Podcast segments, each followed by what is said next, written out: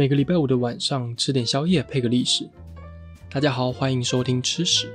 今天让我们来聊聊松露巧克力是怎么来的吧。松露巧克力在一开始发明的时候，其实里面并没有松露的成分，原因单纯是因为它长得像松露，所以取名为松露巧克力。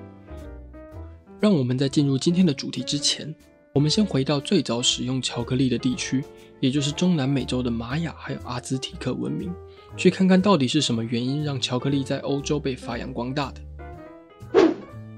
巧克力的原料是可可豆，就是长得有点像咖啡豆的那种圆形种子。阿兹提克的活人献祭中，每一位牺牲品在死去之前，他们会将可可豆磨成鲜红色的汁液喝下去。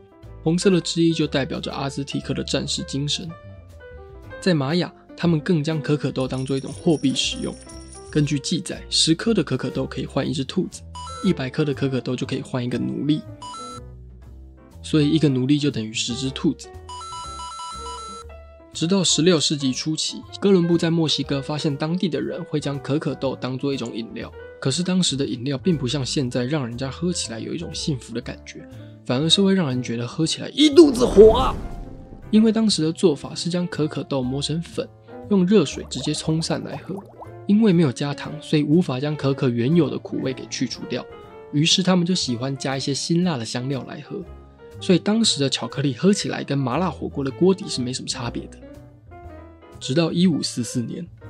玛雅的贵族代表团拜访了西班牙的王室，他们随身携带的可可是加过香草等香料的，这却引起了西班牙人很大的兴趣，所以他们尝试加入了一些糖还有其他配料，结果喝起来一整个好喝到爆啊！所以在一五八五年，第一艘载满可可豆的船就从墨西哥抵达了西班牙，之后巧克力就成为了西班牙王室之间重要的食物。巧克力在刚进入西班牙的前几年，西班牙王室还特别下了一道命令：嘘，不可以让其他国家的人知道这里有巧克力。直到一六一五年，可可豆才正式进入了法国的领土。当时的法国国王路易十三迎娶了安娜公主，因为安娜公主即将到一个她不熟悉的法国，所以就想要带着自己最爱吃的巧克力一起前往法国。安娜公主不止连巧克力都带上。连巧克力师傅也一起打包上车前往法国了。为什么我们也要去？后来，路易十三跟我们的安娜公主就生下了之后的太阳王路易十四。所以说，路易十四可以说是含着巧克力出生的。哇！等到路易十四当上国王之后，当时的法国跟西班牙是属于长期战争的状态。为了跟西班牙和好，就迎娶了西班牙的玛丽公主。啊，等一下。为了和好就娶回家当老婆啊？这样子的方法叫做联姻。联姻在欧洲历史中是非常常见的。两个国家可以为了友好或是土地，就把婚姻当做一种政治手段。而这位来自西班牙的玛丽公主，喜欢巧克力的程度简直是狂热。她甚至把一卡车的巧克力当做了结婚礼物送给路易十四。而我们的路易十四因为含着巧克力出生，他也疯狂爱上了巧克力。甚至宣布星期一、星期三还有星期四为官方的巧克力饮用日，还开设了第一间专门为国王制造的巧克力工厂。当时在欧洲还有一个故事导致巧克力更加广泛流传。路易十四的枢密院首席大臣黎塞留曾经罹患忧郁症，当时的医生为了治疗，就把药物加进了黎塞留每天早上都要喝的巧克力里面，久而久之就减缓了忧郁症的症状。进而推广了巧克力跟医疗的相关研究。到了一九二零年，终于要轮到我们今天的主角——松露巧克力。当时在法国有一个知名的主厨叫 George，他的糕饼学徒在制作奶油馅饼的时候，不小心把加热好的奶油倒进了一盆高级的巧克力里面。这时候的 George 就大骂了一声。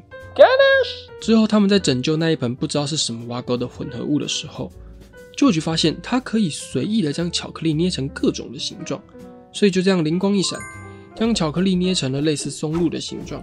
然后他撒上了巧克力粉，所以就像一颗松露刚从土里被挖起来的样子。就这样，世界上第一颗巧克力诞生了。至于为什么是松露的样子，因为当时的松露在法国是非常珍贵的。而原本主厨骂学徒的那一声 Ganache 也变成了某一种巧克力的样貌。专门指巧克力跟鲜奶油混合之后的样子。松露巧克力的来源也有另外一种说法，指的是当年路易十四的工厂为了制造出符合贵族吃的巧克力，所以就把巧克力做成松露的形状，才符合高贵的样貌。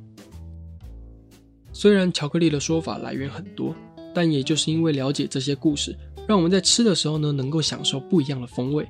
所以下次情人节，你就可以跟你的男朋友或者是女朋友分享这段故事喽。啊，你说你什么都没有？没有关系，你可以跟你的宠物说。可是提醒一下，其实很多宠物是不能吃巧克力的，像是猫啊、狗啊，因为巧克力中的可可碱会在动物的体内长达一段时间，这段时间它会造成晕眩、呕吐或者是心脏病的问题，严重可能导致死亡。所以记得跟他说故事就好，不要给他吃嘿。以上就是巧克力的相关历史故事。如果你喜欢吃屎的话，欢迎追踪吃屎的 IG、Spotify、Apple Podcast、Google Podcast，还有 SoundOn。欢迎留言分享心得。那我们就下次见喽，拜了。